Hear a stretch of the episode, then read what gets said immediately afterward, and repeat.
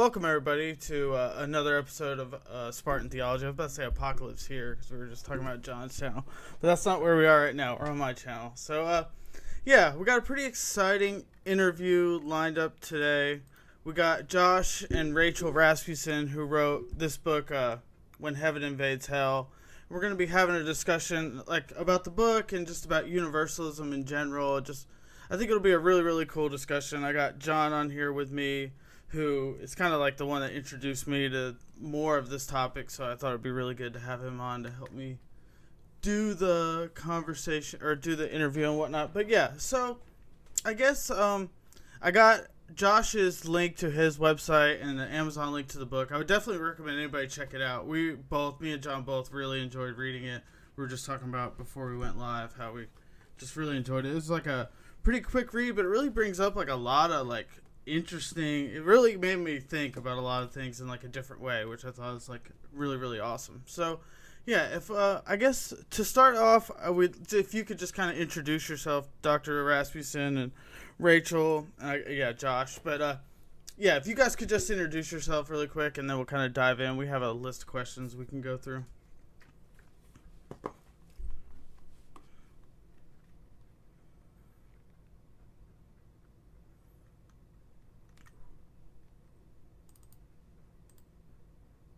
My mission is to uncover insights that really matter.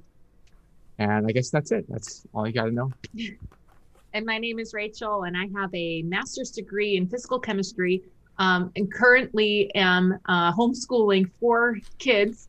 And uh, and so yeah, so I, Josh and I talk philosophy all the time. So that's uh, that's sort of the birthing place of this book.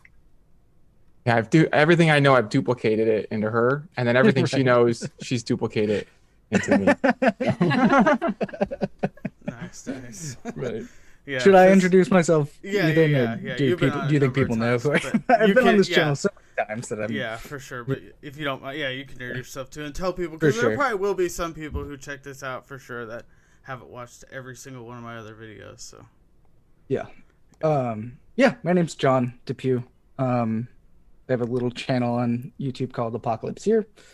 Talk about uh practical theology stuff and how academic biblical studies and theology can sort of inform our, our everyday life as Christians. Um, I'm a graduate of Duke Divinity School um, back, yeah, four years ago or so, and I work as a pastor now in uh, Cary, North Carolina, which is just on the road from Durham, where I reside. So, um, yeah, it's great to be here. Talk with y'all. For sure. So I guess we're gonna start off. We have like the, in the beginning, we'll talk more about just the book in general. There's definitely some topics that we can go through here. So I think John has the first question we have lined sure. up. Yeah. yeah. Um, before we kind of get into the book itself, okay. which again, as Ethan indicated, was was wonderful. Um, we were kind of wondering about the impetus for this book. Why why did y'all choose to kind of step into this? I mean, it's really a contentious conversation yeah. among scholars and pastors and lay people. Um, by why did you decide to step into this by writing a work of fiction? Well, yeah. So because it's yeah. so contentious. Yeah. The idea of fiction, yeah, this debate that happens in heaven, mm. I feel like that would help people to kind of explore these ideas in a fresh way. They wouldn't feel like we're trying to make some argument that, you know, like going across familiar territory. People put up their shields. But instead, it would be more of an exploration.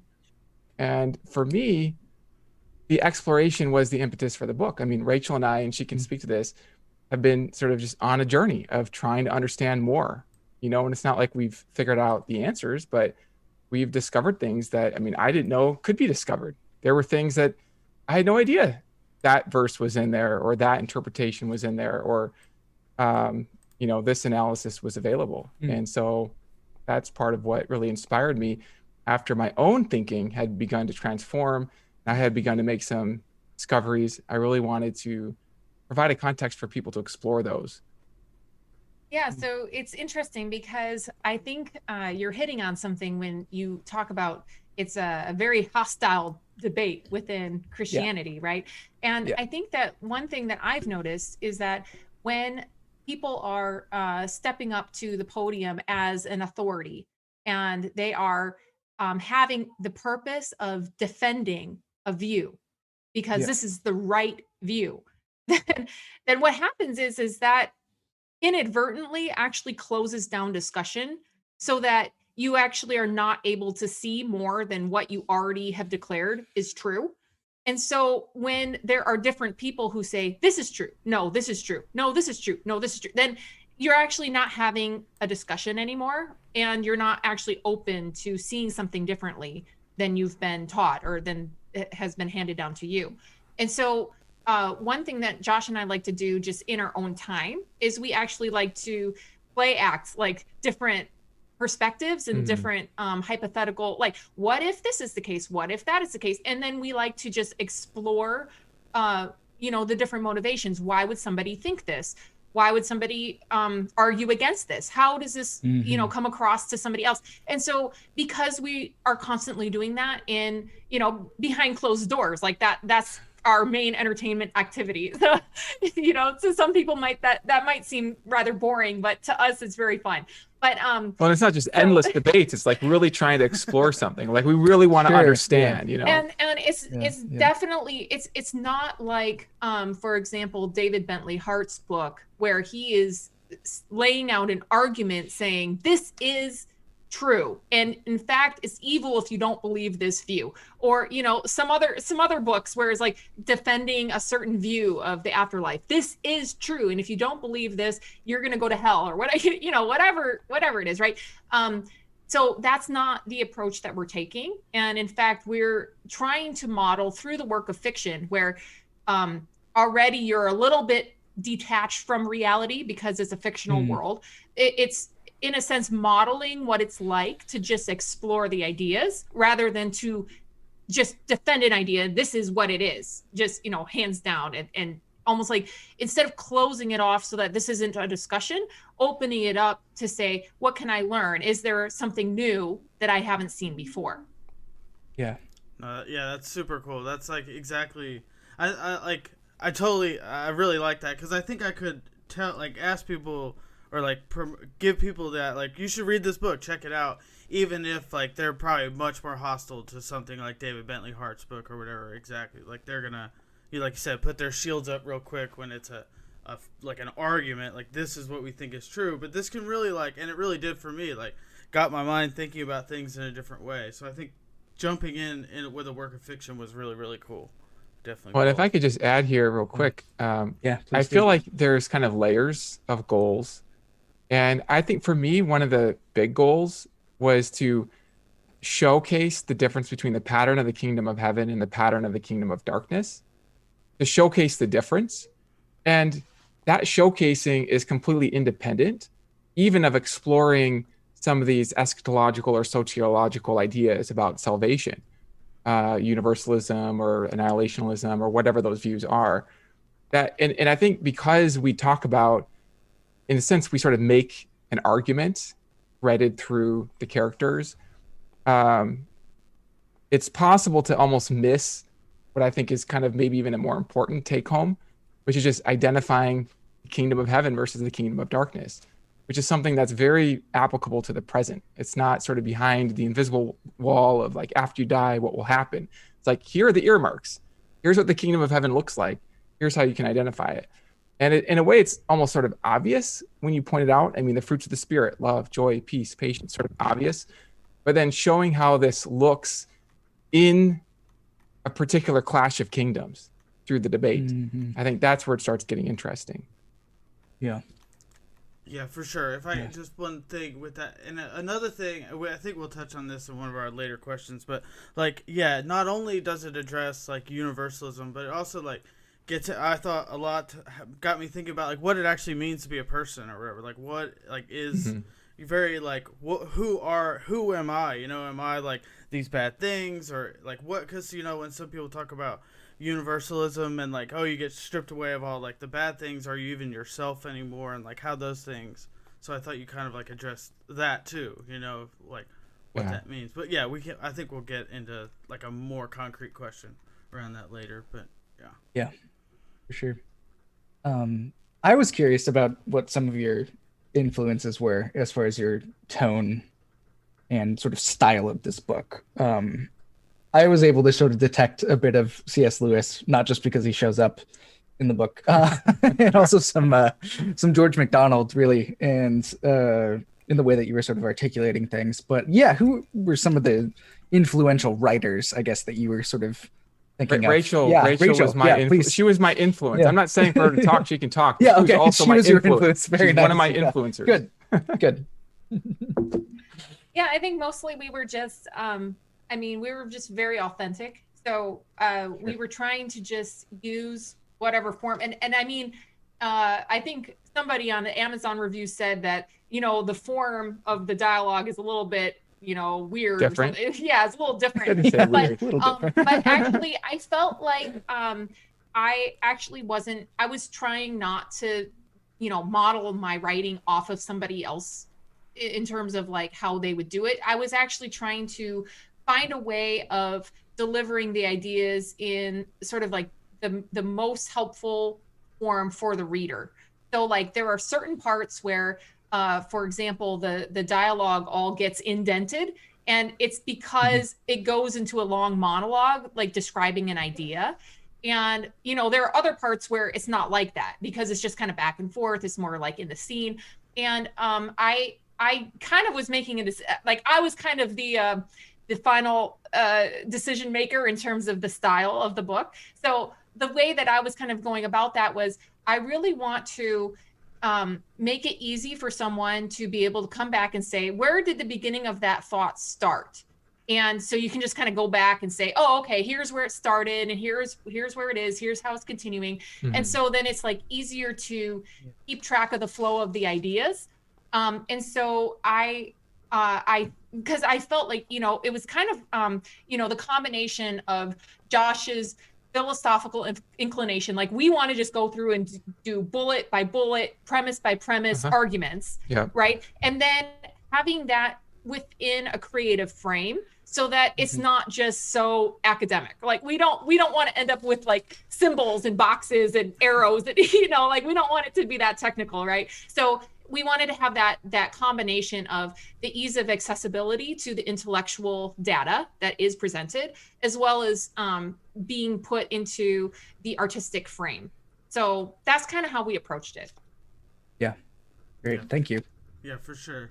And so, I guess to kind of start off talking about like the actual book itself, I thought like the idea, the way you addressed it in the beginning with the whole idea of like God asking the people in heaven what they think he should do was just really really clever because it could have been like like God telling the people like I'm going to do this, you know, and this is why or whatever, but like and that I thought it was just really really cool cuz the way they like addressed, you know, we obviously like this sounds good, but there's a reason. Like, God, like the whole like debate and everything was just really really cool.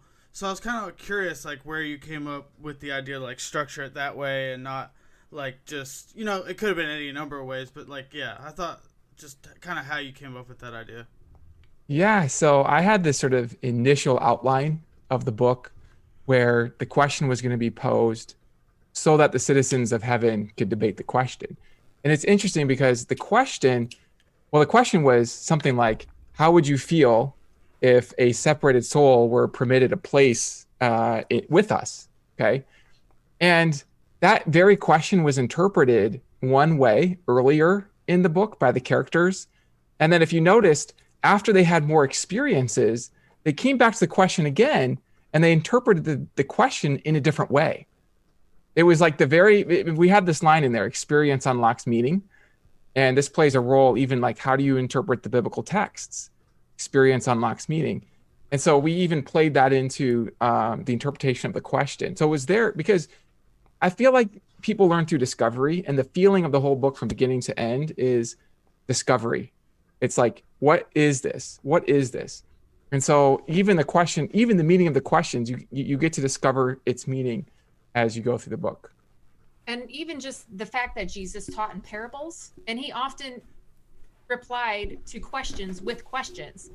And I felt like there was something about having the, it's like if you have the heart of a seeker, like you actually want to know what's true, then you're going to use the question as an invitation to go deeper versus if your intent is to just be a skeptic and to just knock something down well then you're not going to use the question uh you know to go deeper but you would have used an answer a straight up answer as a weapon back at them saying hey well that can't be true because of blah blah blah. Like so so i think that the the tool of the question is a very powerful um you know a, a very powerful tool For sure, for sure. Yeah, yeah.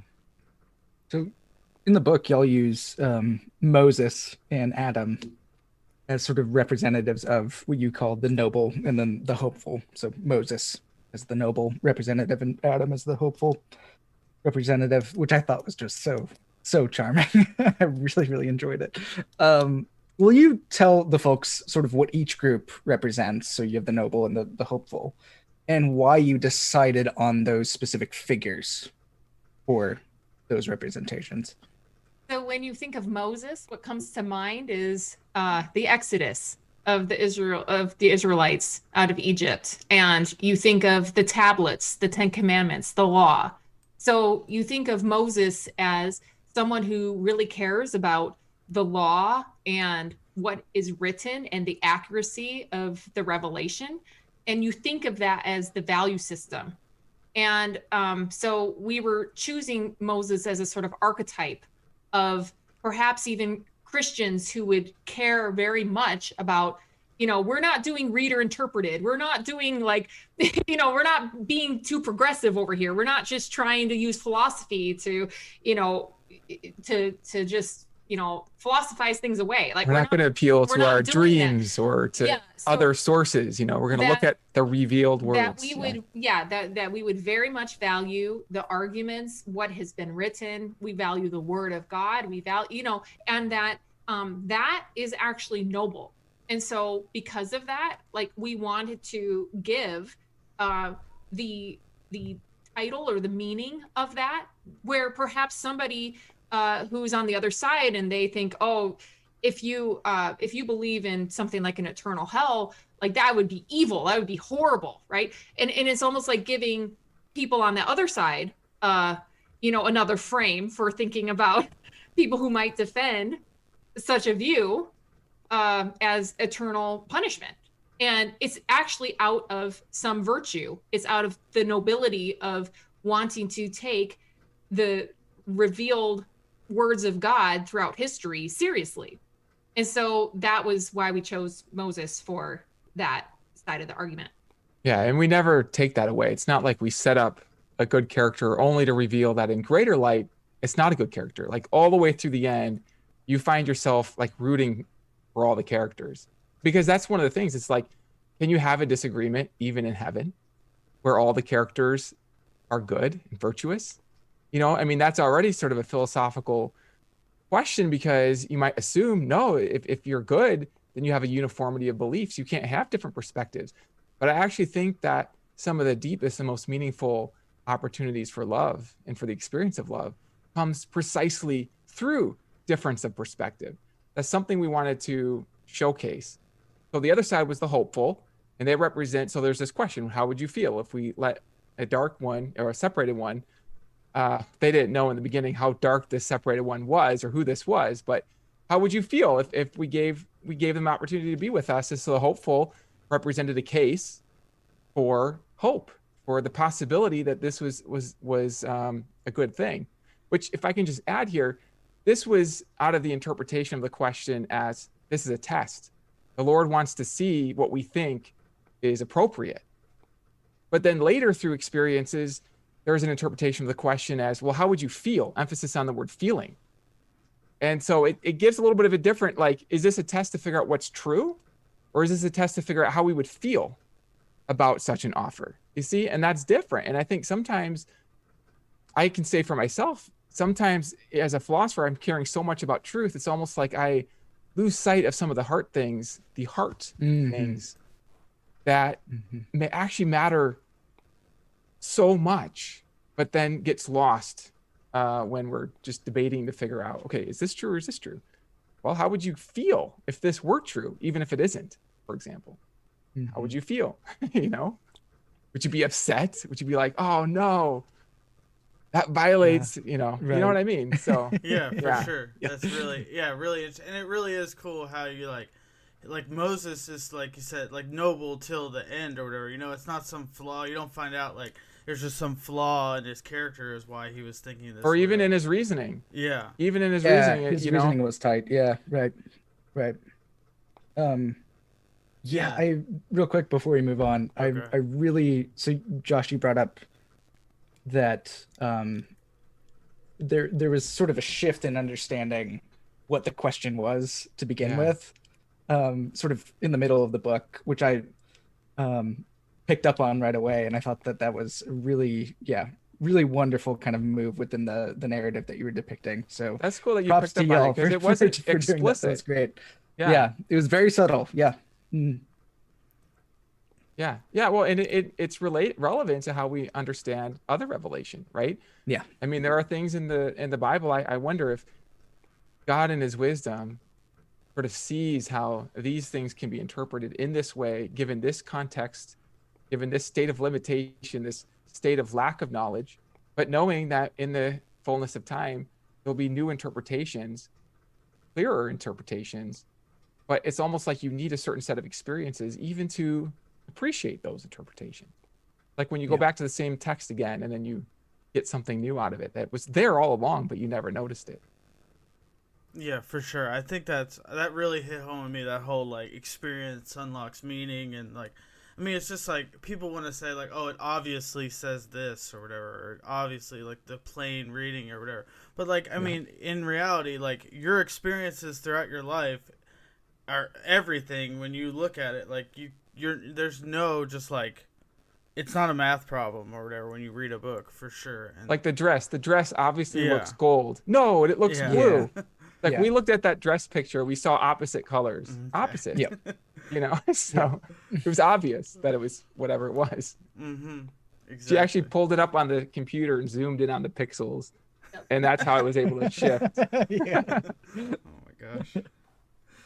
Uh, but uh, yeah, the next one we have is so in Moses's opening statement. So kind of like the way it's laid out is they get presented the question, and they each have each side gets a chance to do like an opening statement. And in Moses' opening statement, he uses the four pillars of wisdom you call it, and it like were justice, revelation, liberty, and agreements. And I, I thought that was really interesting, like the way he like or not necessarily like it wasn't really something he, Moses came up with the character. It was just kind of like the way it was. But it was interesting, like the four ways you kind of broke down his like argument and his understanding. I'm just curious, like how you came up with that. Like how did you decide to use the pillar imagery and like the scrolls and whatnot coming out of them, and like how'd you kind of come up with those four concepts as a way to, you know, break it yeah so there's there's the conceptual and then the presentation. And when we sort of divided our tasks we both entered into both projects. Uh, rachel was the director of the presentation and the event sequence or the let's say had the final say on that. And then i took myself as kind of a director of the um, conceptual drama or the idea drama so there's an event drama overlaying an idea drama and when i was thinking about kind of how to divide the main arguments the ones that I've personally, let's say, wrestled with or thought a lot about or heard a lot about, um, ones that persuaded me um, and that I then saw under new light through further reflection. It seemed like they kind of boiled down to those four categories. Uh, well, actually, the first one, the argument from contracts or agreements, that that was kind of off the wall. Like that's a new one that's for the plot, and that opens your mind to things that um, are maybe on the edges of what Christians might normally think about, talk about, but not irrelevant to the plot. Uh, but yeah, so the idea that there's a whole set of arguments just from the Bible, you know, and how do we interpret the Bible? And then I've noticed in conversations and also my own reflection that once you sort of work through enough of the biblical data, there's always these philosophical arguments that come up. One of them is from Liberty. Actually, I was having a conversation with JP Moreland. I think you were were you with me? But I was having a conversation with him about this, and he brought up the argument from Liberty uh, that uh, you know God honors people's choice, so people can choose to reject Him, and if they do, then they're separated, and God will honor that choice. And then the argument from justice that you can't just give separated souls who choose to be separated a free pass uh, that violates the laws of justice.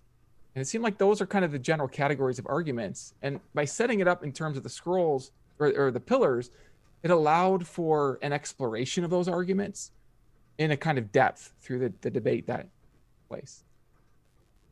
Yeah, for sure. That's really cool. Um, yeah, I guess we're gonna get into the yeah that we kind of laid out, but I thought like for sure like whenever you have these conversations, for sure, justice and free will or liberty are like the two things that people definitely bring up. So I thought the way you engaged with these ideas was really cool and really like some of the analogies you use like really really hit home and like I thought were really good, especially about like the free will, how like I think there's a lot like that's a big one for me because I think people just there, there's so many understandings of free will. It's such like a philosophical topic and whatnot, but like what does it really mean to be free? And like you kind of explore like is it really a freedom to have like if you don't fully understand and is really like making this horrible choice really free? Or is that just like not free you know? You're and i think you explored that in a really cool way for sure.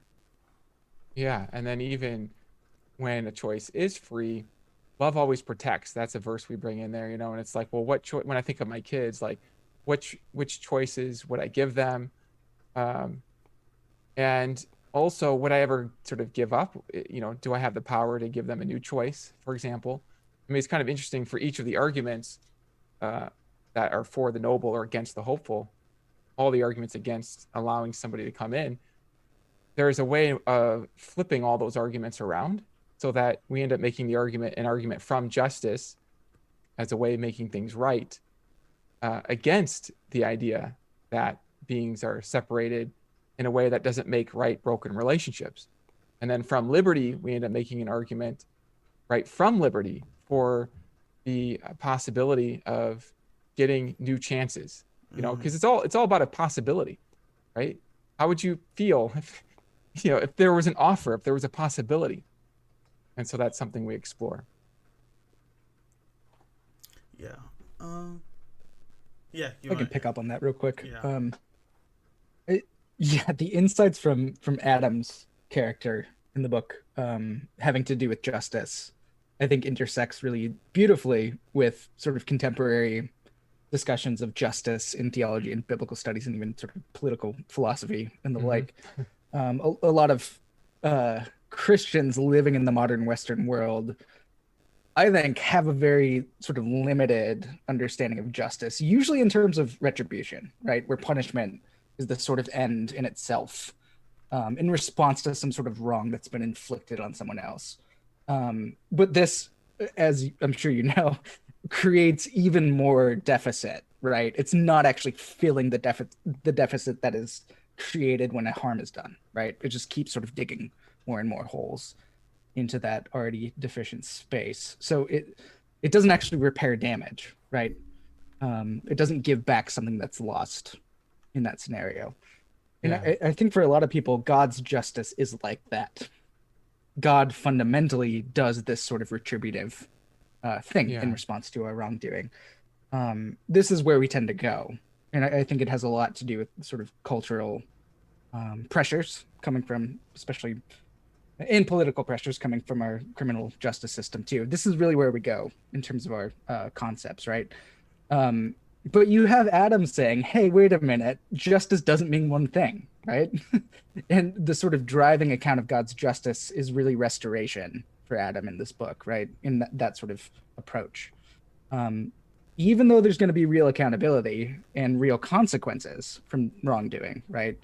Um, there is uh, justice really is to do with restoration, right? Is this sort of were you having some of this stuff in mind as you were writing this, the sort of larger discussion about justice, sort of within biblical studies and philosophy and theology, as you were writing this character? Yeah, certainly. So um, I had actually done a word study um, through the biblical text of the word justice. And mm. what I mm. had discovered was that in almost all the cases, like in a very high percentage of the cases, justice was used in context of retribution for the one who was hurt.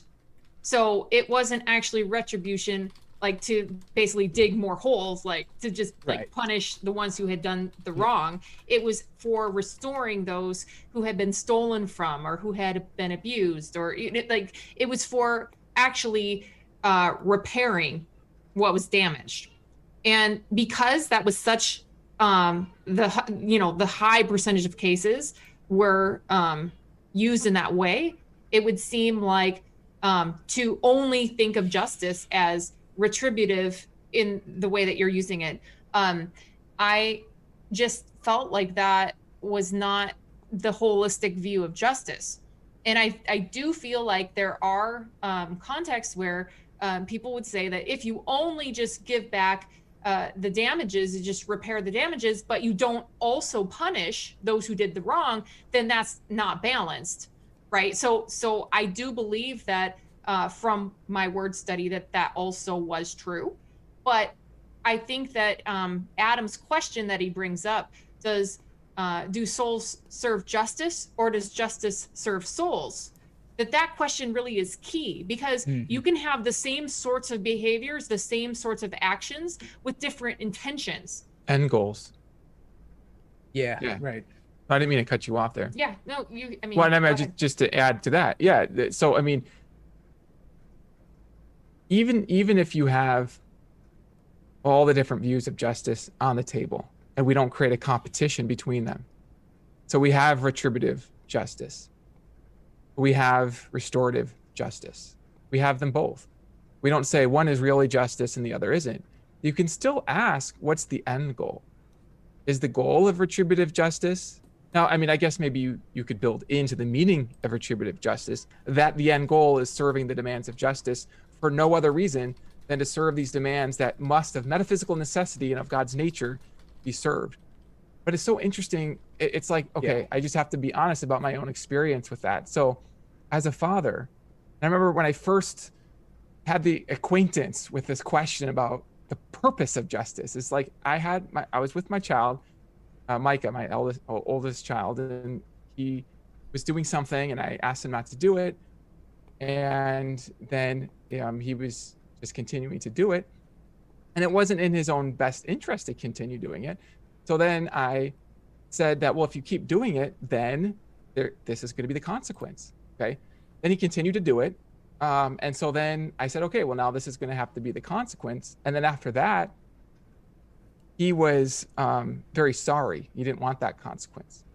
Now, in that moment, I felt like I still wanted him to understand like the seriousness of what he had done, but I also wanted to honor the fact that he was sorry. And so this may sound kind of weird, but like I gave myself the consequence. It was like a like a timeout consequence, and I and I showed him what I was doing, you know, so he could really appreciate the seriousness of that.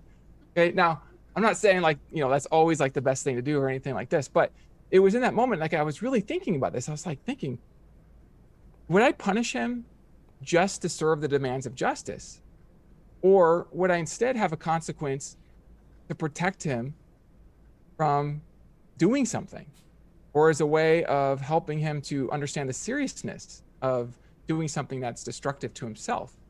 In other words, would the justice serve him or would it not serve him? I think that's a really fundamental question that is very much relevant. It's relevant to the wider political conversations and how we think of justice and what we think of as its ultimate purpose. And so, yeah, I mean, I, I will just say that I've become persuaded that there is an understanding of justice that has a greater purpose than just um, meeting the demands of justice that are abstract. And can I uh, can I just add that I think that a lot of um, would think of someone who would be universalist as just considering God's love as um, you know overreaching uh, virtue that God has Yes. without right. taking into account any Yeah. justice. Like Yeah. oh well, just throwing out God's justice, the whole side of God. It's almost like Yep. the, the picture is that the justice like evens out love. It's like it's like on two sides of a scale.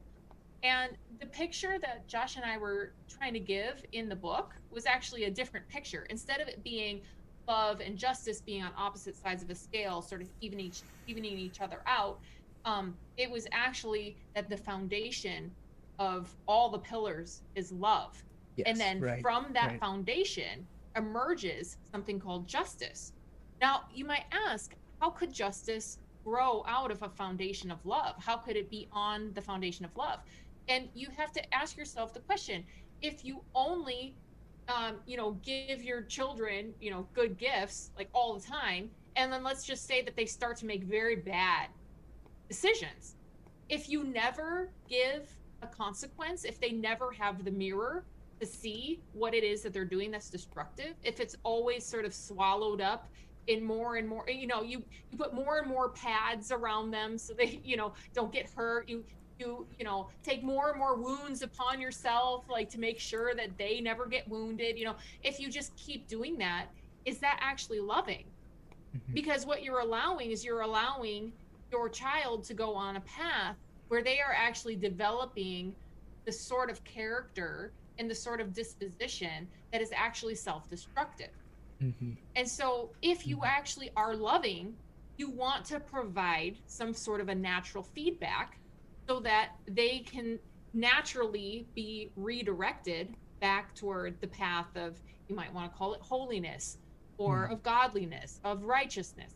And I think that if you just look at how the universe is set up, I think that that might explain why we have things like universal laws we have things that it's like you cannot break the laws of physics like when you're on the earth like if you trip and you fall down and then you scrape your knee like that that is just a natural consequence. And so then it actually causes you to mediate your behavior. And so you know if you could just be as reckless as you want and then someone was always absorbing the consequences like if god was always interfering and doing miracles to like take away the consequences then you might say that actually what that's doing is is God's actually enabling bad behavior, Mm. which is actually inconsistent with God's holiness. So we really tried to draw out that distinction. Yeah, and the way that the love motivates that. You know, and it's interesting because then what you have is this pillar of justice that comes from love. But then this pillar of justice ends up providing one of, I think, one of the strongest arguments for restoration, even of separated souls, or at least of the possibility of that. Um, because again, the justice is about making things right. And as long as there are broken relationships, we draw out the implications of this. You know, what's it like as a parent to be separated from your child? Like, do you just feel happy about it? Well, is, is God happy in heaven? Or does God just forget that they're being separated from him? You know what I mean? It's like, how, how can God's happiness be complete while they are being separated from him? And, and if it's not, then not everything's made right, even in heaven, yeah Yes, not only in hell, but also in heaven, right? that's right. And if things Yeah. aren't made right, and if justice is making things right, well, then it, it sounds to me like in order to actually meet the demands of justice, those relationships would need to be dis, uh, to be restored. So that really, I would say that at, um, on this frame, the best argument for eternal separation would have to be an argument that justice isn't fulfilled, things aren't made right. You know and that kind of turns it on its head right? Because a lot of people would say no the art eternal separation is supported by an argument from justice. But right the argument i'm just giving turns that exactly in the opposite direction. Yeah, it goes the opposite way, right? And Yeah. I do wonder at that point if um if God sort of fails in that other scenario, if justice isn't actually fulfilled ultimately, and it just sort of stops. Are we suggesting that God's sort of ultimate purposes end up in some kind of failure? Yeah don't know yeah what may, you- maybe he fails Yeah. but maybe it's sort of Yeah. metaphysically necessary right so Sure, even he, yeah. even he can't help it yeah. it's just the demands of justice you know i i So he's upholding those demands, right? Yeah, right. Yeah. But still, I mean, it's very interesting to turn the argument from justice around so that it's it's no longer the argument that, well, if justice is fulfilled, then hell has to be forever because these are Yeah. sins against an infinite being. And it's like, no, Yeah. no, it's the opposite. If justice, Yeah. if things are actually made right, Yeah. if that is possible and God doesn't fail, then there has to be reconciliation ultimately. Yeah. Ultimately. Yeah, for sure. And so, like just to add to that, like I've thought about that too, and that's what kind of led me toward like an annihilationism view. But then you even explore that, like, is it really justice and love for God just to eventually just give up on somebody? and that just doesn't seem right either at all. Like you, the picture of like the there should love is always there. If there's always love, then there's always a chance, and so it's interesting. You kind of like hit it from the two sides or whatever. So like you know like if there's always a chance, but yet it's never fulfilled, then justice is never served. But if he does put an end to it, then he kind of just gives up and like it isn't all loving or whatever. So I thought that was really kind of like a really really good case, basically. At least it's also interesting. Mean, if you've ever had the, an experience of having an enemy who becomes a friend, there's something I've had that experience, and there's something so meaningful and so rich. It reminds me of of Jesus's statement, uh, "Who forgives more, the one forgiven little, or the one for loves, loves yeah, more. yeah, yeah, who loves more, or is it who loves yeah, who loves more, the one forgiven little, or the one forgiven uh, less, right?" yeah. I can't even. He's the pastor's kid, I, I, thank, thank you. This is why. This is why she's here. Oh, let's do a theology check for you oh, you guys know what I'm trying to say. Yes. no, I know. Yeah, yeah, yeah, yeah. for sure. Yeah. So that richness of reconciliation, um, mm-hmm. you know, because you might wonder, well, why, why even create beings that you, why, why take a risk of separation even in the first place? It's like, well, there is value in choice, but then there's also value in the reconciliation, and sometimes the, it's not that, you know, it's not like this. It's not like you want somebody to be separated for the sake of a richer experience of reconciliation. It's just that when you consider the risk of that, you also consider the ultimate uh, value of reconciliation in the long term, if that is a possibility. Yeah, for sure, for sure. Um, I'm trying to see where we're at here. I know yeah, we had like a whole list of questions. I'm all confused now. Yeah, I mean, uh, yeah, behind we can kind of transition wall, into sort of. Yeah, um, are you guys going to raise some objections, some penetrating critiques? Yeah, I mean, so it's going to hurt. Yeah, no, I mean, both so, of us are. The problem, the problem with having me on is that I'm a universalist, so I'm not gonna, I'm not really gonna push back too much. Yeah, and John's kind of the one but that's I, I gotten me down this yeah. path of really, really exploring these ideas a lot. So. Yeah, So, so um, Ethan, are, are you still a nihilist, or I mean, I'm, hopeful? I'm pretty sure I consider myself a universalist at this point. Like it just, it just like like it just, as far as yeah, I don't know. I'm pretty much like haven't been convinced by any other argument. So, but I don't like like to take too strong of a stance because I know I'm like, I mean, it takes a long time. I mean, I'm never gonna know everything. So I mean, obviously, I don't think any of us are taking like we know this to be true or whatever, but. So I think one thing that is interesting to point out is that what our book does is it tries to actually expand the picture a little bit beyond the traditional Christian narrative of God created the world and then it's the you know the the world is sort of like the holding bay for making a decision and then once you make a decision then there's yeah. the rest of eternity so it's yeah. basically it's like there's three stages it's like god creates then we make the decision then god keeps or he throws them out right um yeah. and i think that that what what um what i would hear uh from a lot of christians or, or you know from my own upbringing my own feeling would be that well the biblical text you know basically tells the story of um, you know, the history of the universe and the cosmos and and the future of everything, right? So having that understanding then is like, okay, well, there wasn't anything before humans were created on, on the earth.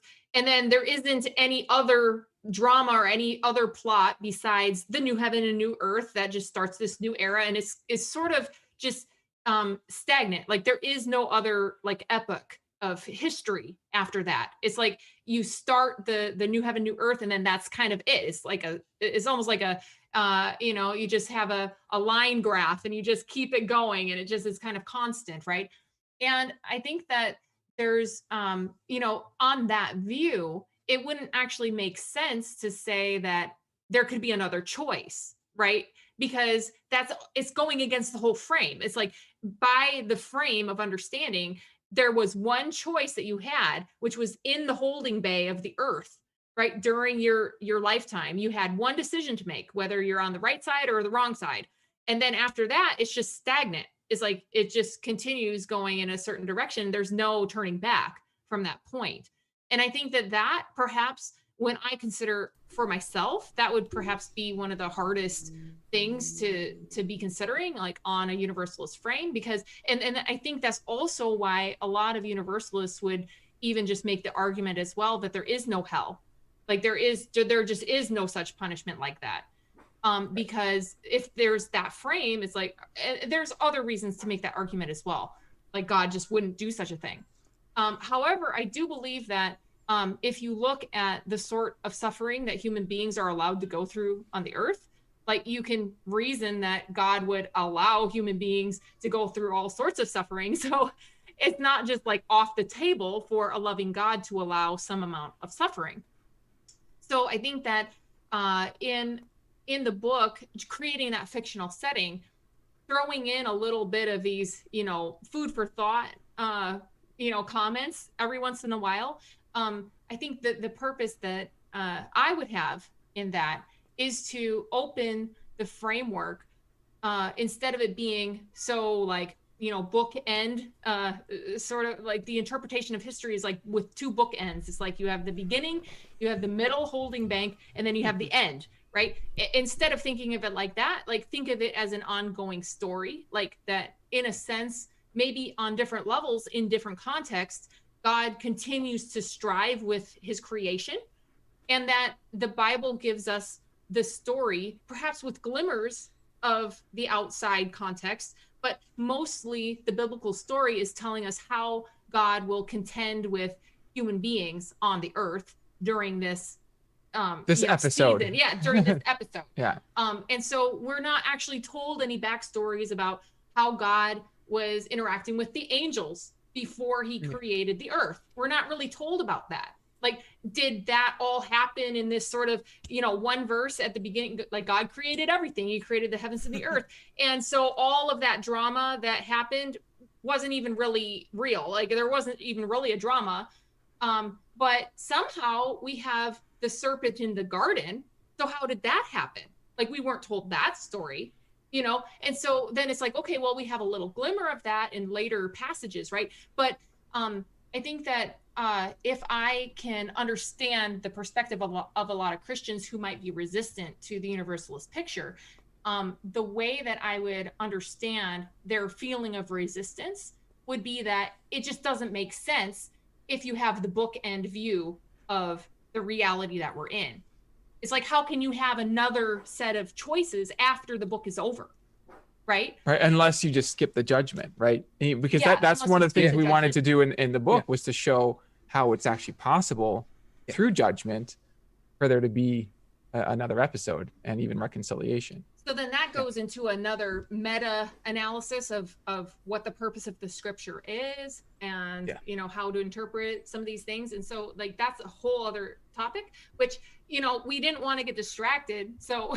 in this sort of fictional content we can just you know throw a few little things in there to just you know be like oh i i never Mhm. thought of it that way you know like and we just throw little things in there but And I again, the think that- goal, the goal, I'm, I'm sorry to interrupt, but like the- Yeah. the, goal is not like, oh, we have an agenda. Like this is our secret special way of trying to kind of persuade people through fiction or something. You know, like it is exactly what we said at the beginning. It's, Yeah. it's like Yeah.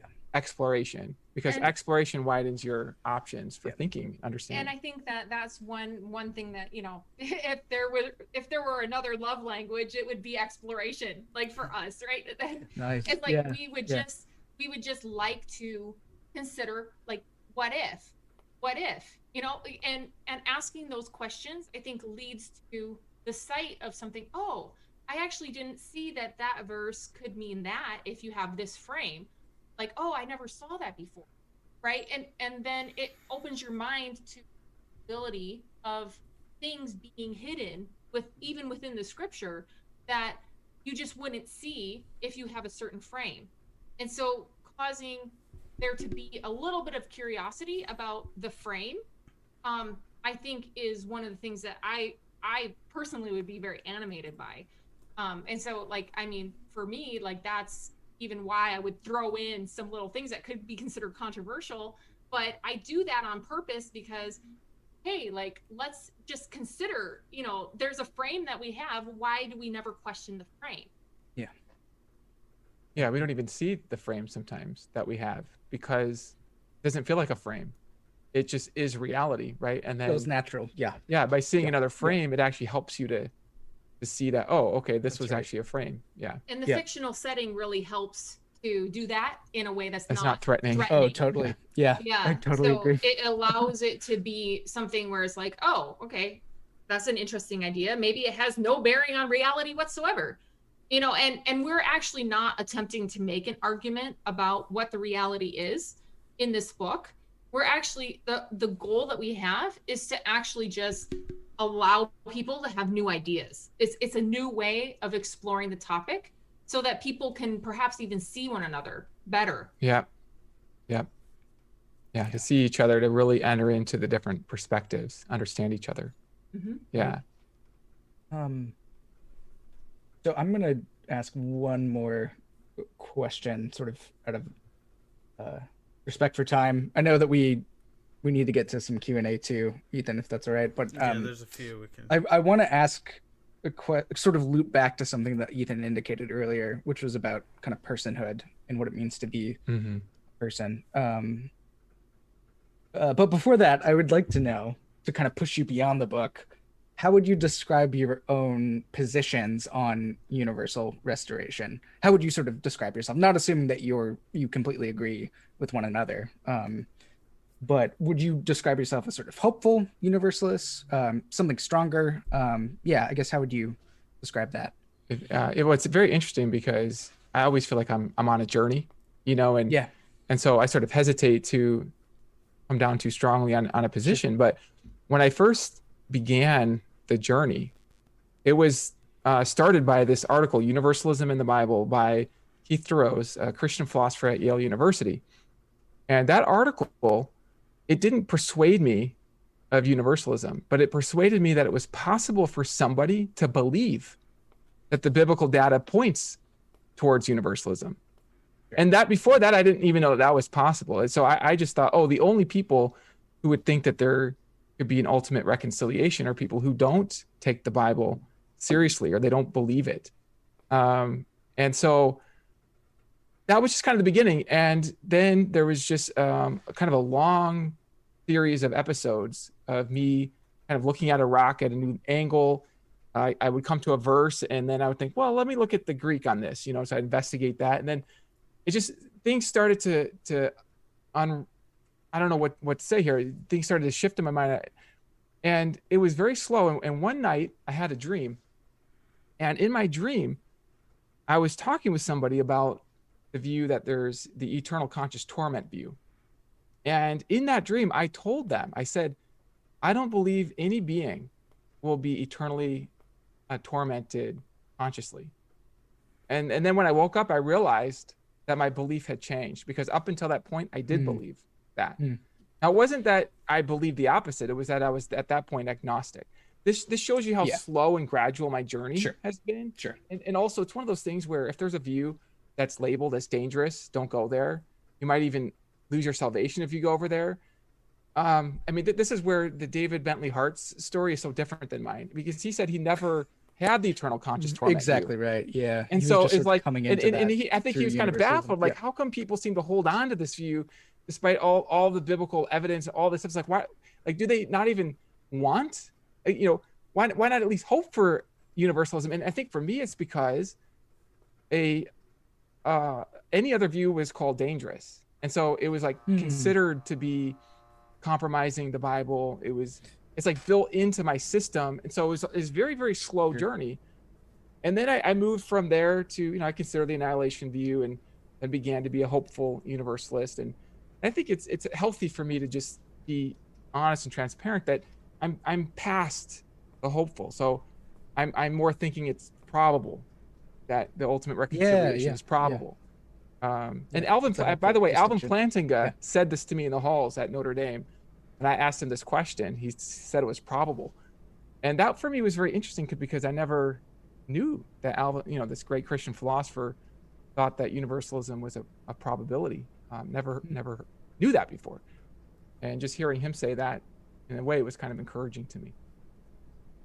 So yeah, I do have a little bit of a different take on it. So I um I was raised in a very like conservative, uh like fundamental Bible Baptist church, right? So that's kind of my upbringing, and I remember the sort of you know the type of sermon where you know if Christians really believed in the eternal torment of hell, they would crawl over broken shards of glass in order to rescue those who were perishing.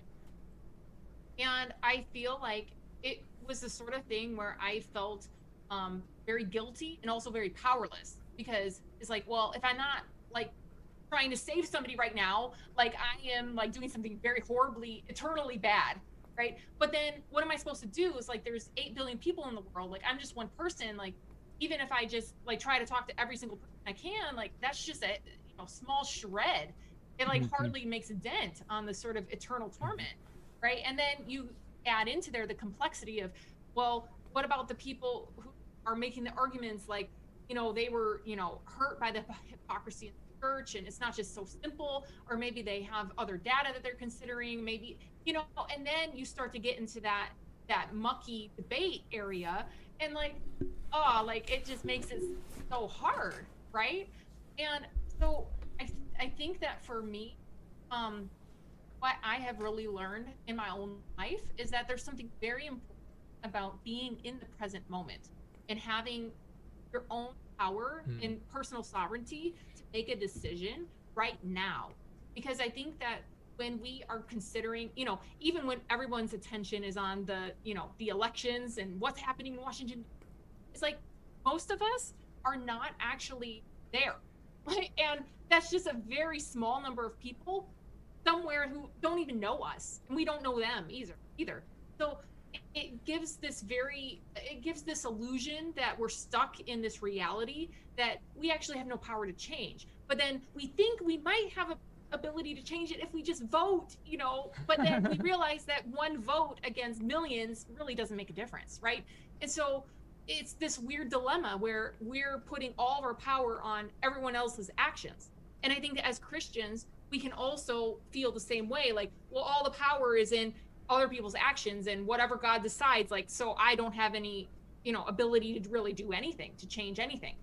But the way you flip that all around is you say no actually i have the power right now whether i will be continually filled with the spirit. Will i exemplify love joy peace patience kindness goodness gentleness faithfulness self-control? Will i choose right now to do the hard thing and you know tell my child who is doing something i think i don't really agree with them to do will i try to correct them even though it's an inconvenience to me and i would rather mm-hmm. just let them do it. And you know i understand that later that will have you know a consequence because i didn't keep the boundary the first time so why would they keep the boundary the next time? Like that basically the way that i have started to consider reality is by the frame of the present moment What is it Mhm. that I can do in the present moment? And then if I consider it that way, suddenly everything seems more flexible. Because think about God telling Moses, I'm so mad at the Israelites, I'm going to destroy them. Moses replies and says, But wait a second, God, these are your people. What are the Egyptians going to think if you wipe out your people? Right? Moses is in the present moment negotiating with God about what God is going to do presently. That's a very vulnerable and real moment. And if mm-hmm. we can enter into that reality of the present moment, then suddenly, well, you know, when Paul is, you know, speculating about whether there's a rex- resurrection of the dead, and he's saying, well, if there were no resurrection of the dead, why are all these people getting baptized on behalf of the dead people? And you're like, what? Like, like that just went over my head. I have no idea what you're talking about, right?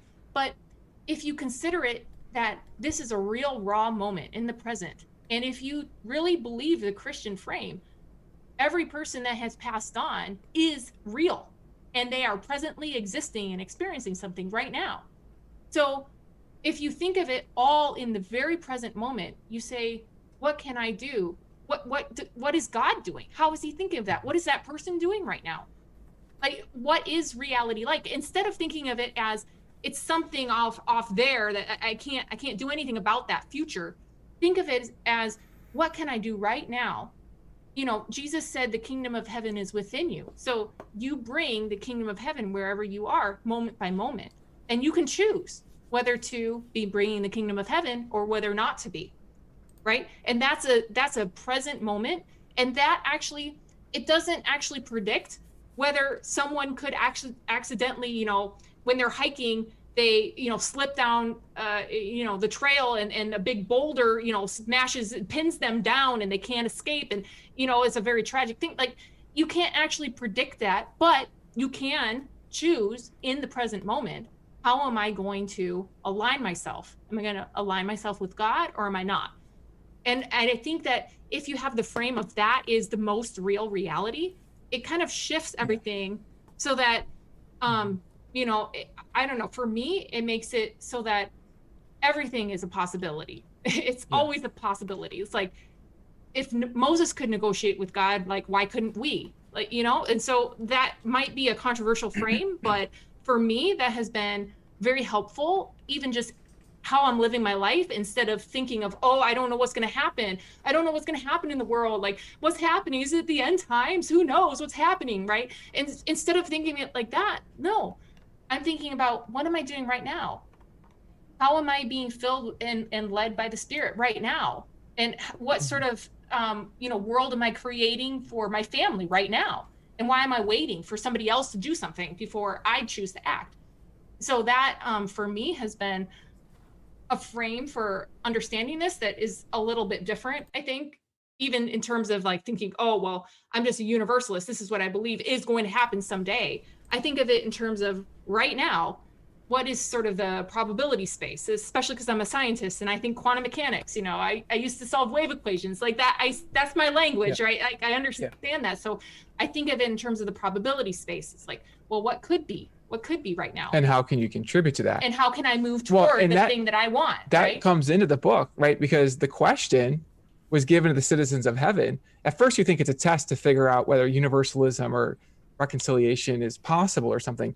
But then later, you find out that, oh, the restoration depended on the choice of the beings in heaven. So, like, what if the question of whether universalism is true depends on us in the end, in the long term? Like, what what if it actually depends on whether beings seek reconciliation or don't? You know what I mean? Because it's almost like we mm-hmm. think, well, it just depends on like whether it's just true in the abstract. Um, but if you, I like how you're putting that, Rachel. Like if you think in terms of, okay, the present is what's real. What can I do? Can I negotiate with God? What's what's a possibility here? And may, maybe part of the game is is you know God's sort of waiting to see what we will do. you know what I mean? Like He's waiting to see, almost like what will we try for? What will we press in towards?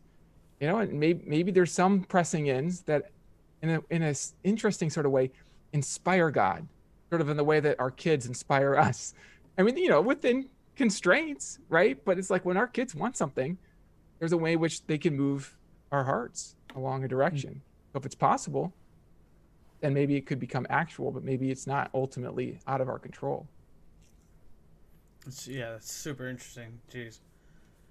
Ethan, do, would you mind if I ask the uh, Yeah, go ahead. person in question real quick, and then we can move into Q and A? Yeah. Um, thank you guys, by the way, Yeah, for doing sure. this. That This was awesome. A great Yeah. discussion. This is awesome. Um, this is so much fun. thank fun. you so much for your Yeah, your for insights and um, yeah, for one sure. Thing, one thing I do Um, want to say on what we did just talk about, yeah, I knew there was something I wanted to say and I like lost it, but it's if now I don't clear. say it right now, I'll lose it again. So I'm saying it. But I thought like what you brought up about like the whole evangelism and stuff, and I was actually kind of having this conversation on Twitter like right before now, and you explore this in the book really well. Is like like and especially what you were talking about like we have control over like what we do now like no matter what like the outcome is like ultimate end like right now still does matter and like these things mm-hmm. really do still matter and like the way you portrayed like god actually being grieved by like when satan was like all that stuff was happening and whatnot like i thought that was like super powerful and that's like it's it like some people want to say like, oh, if the ultimate outcome is everyone will be saved, then why does it even? Why does any of this even matter? And like, like, uh, just if I know like. It's like the same thing. Like I could think, like, yeah, I'm gonna die one day, you know, but like, Right. It But does. who cares doesn't- how I live right now? Yeah, exactly. It Yeah, still right, does right. matter. Well, you know, right Ethan, now, Ethan, if, if I really see like a car is about to hit you, yeah, and I think, oh, I'm not going to protect Ethan. You know, I'm going to let him get smashed or whatever Yeah. because you know, in the end, he's going to go to heaven. Whatever. And it's like, okay, but I mean, there is a reality of suffering now. You know, and Mhm. better to Right, enter right. into flourishing sooner, to relationships sooner. Better to seek the good as soon as you can. mm-hmm. Yeah. exactly. Ethan, Okay. what Yeah, you what you brought up segues beautifully into the question about um, personhood. Because where I was going was with uh, God being deeply grieved and suffering every time pain was inflicted on Lucifer in that sort of purifying judgment sequence in the book. Um, and you suggest that part of God and part of all of those who are in heaven, in some sense, would be in hell if souls were destined to sort of reside there forever, right? And therefore, there would be suffering in heaven if Yeah. that's the case, right? Um, what do you think this implies about how we think about personhood as Christians? Oh, Especially man. when the the sort of world around us constantly has us thinking in sort of individualistic ways, right? How would you sort of suggest that we should think otherwise? Okay, I think we probably both are itching to speak to this. So here's what I've noticed, and it is showing up a lot in political tensions. We tend, it's so easy to do this. Uh, I'll speak from the first person. I easily reduce a person to their characteristics. But I think of them as a character. And if it's a good character, I might admire them. And if it's a negative character, I might be disgusted with them. But, you know, there's a huge difference between the being and the characteristics that the being has. And I'm convinced of this. I'm actually working on a book on the existence and origin of persons right now. And one of the one of Great. the outcome Great. themes of this book is going to be about the value of beings of, of, of, of a person that's distinct from the value of its attributes. Mm. So, you know, when I think about Rachel's love for me, I want her to love me. Me, the me, the, the one inside. And I and I would love it if she loved me even while I'm not doing so great. You know, that might even motivate me to do better. Right? There's a biblical uh, precedent for this that while we were still sinners, God loved us so much he died for us. That's right. right? so but how, how can you love somebody who has negative characteristics unless the being with those characteristics is different from their characteristics? The being is always valuable. And for me i find this so helpful when i think of people across let's say the political spectrum and i can find a way of in my heart loving with the emotion of love when i think of the person as being just me over there with different characteristics and I think that's that difference between the characteristics and the person is so central to even thinking about justice and thinking about how to treat one another. Because if we reduce people to their character, their characteristics, then we just limit our powers to influence, to love. Because then we can only love somebody if their characteristics are lovable. But if we see that they're more than their characteristics, then we can love them as, as a person. Yeah, yeah for i sure. mean it, it's it's very it's very interesting because of it um from different perspectives right? So uh jesus said us to be one in his father are one. And you can wonder what does that mean? Does that mean i am no longer an individual uh does it mean that i am sort of like one little tiny speck in the midst of like this one thing over there? And i think that this is um is hard to you know really comprehend or, or grasp i think from our current perspective. But if we imagine that actually there's an element of both that's true. And it comes back to what i was saying before about feeling disempowered when things over there those are happening and i have no power to change it right? So you can have the feeling that you're connected to a group uh, like for example our country right now. Like well our country just made a decision of something right? And you can feel like well whether you agree or whether you disagree like maybe if you feel like you agreed that you contributed to that But what if you disagreed? Like, well, then maybe you can feel all like, you know, distraught because, oh, like, I don't know. I don't know. I feel powerless. I can't affect it. Right. And then the other way, like four years ago, right? Like, you know, people are like, oh man, I feel so powerless. No, like, you know, I can't be. Right.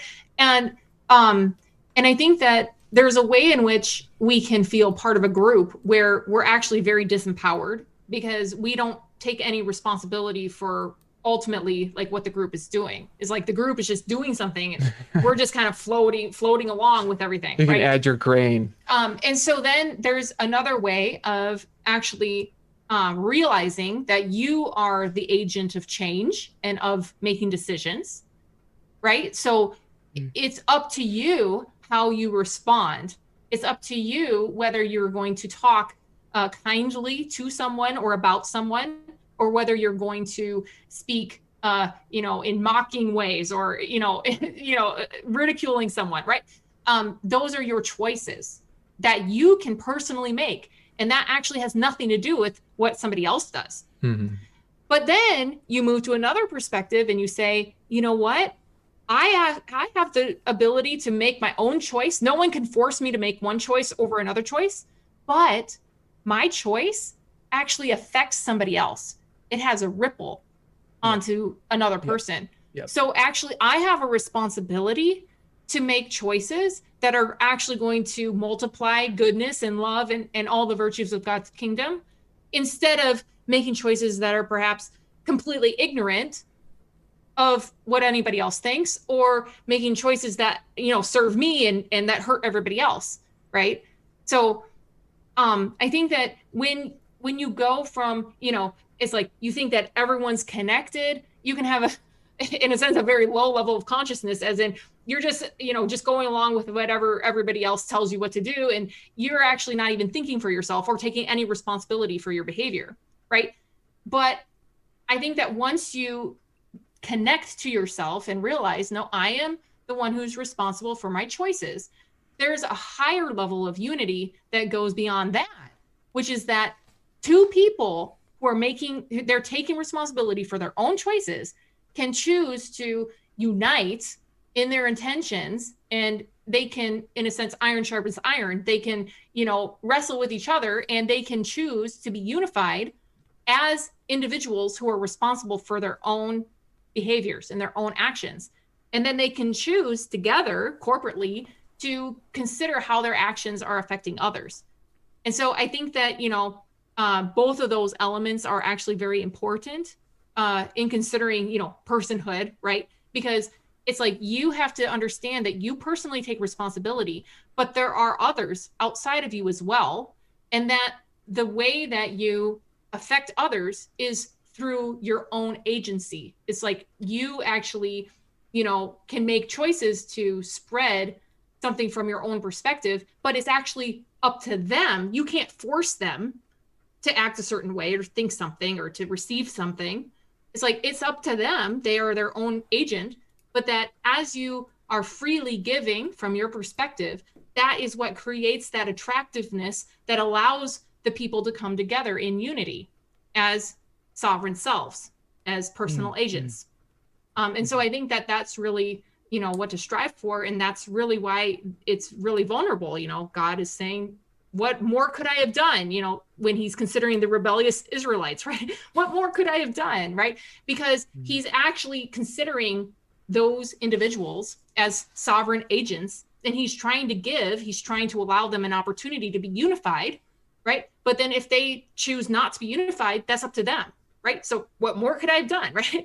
And so um i think that always maintaining that you you yourself are open and you yourself want to be unified with people.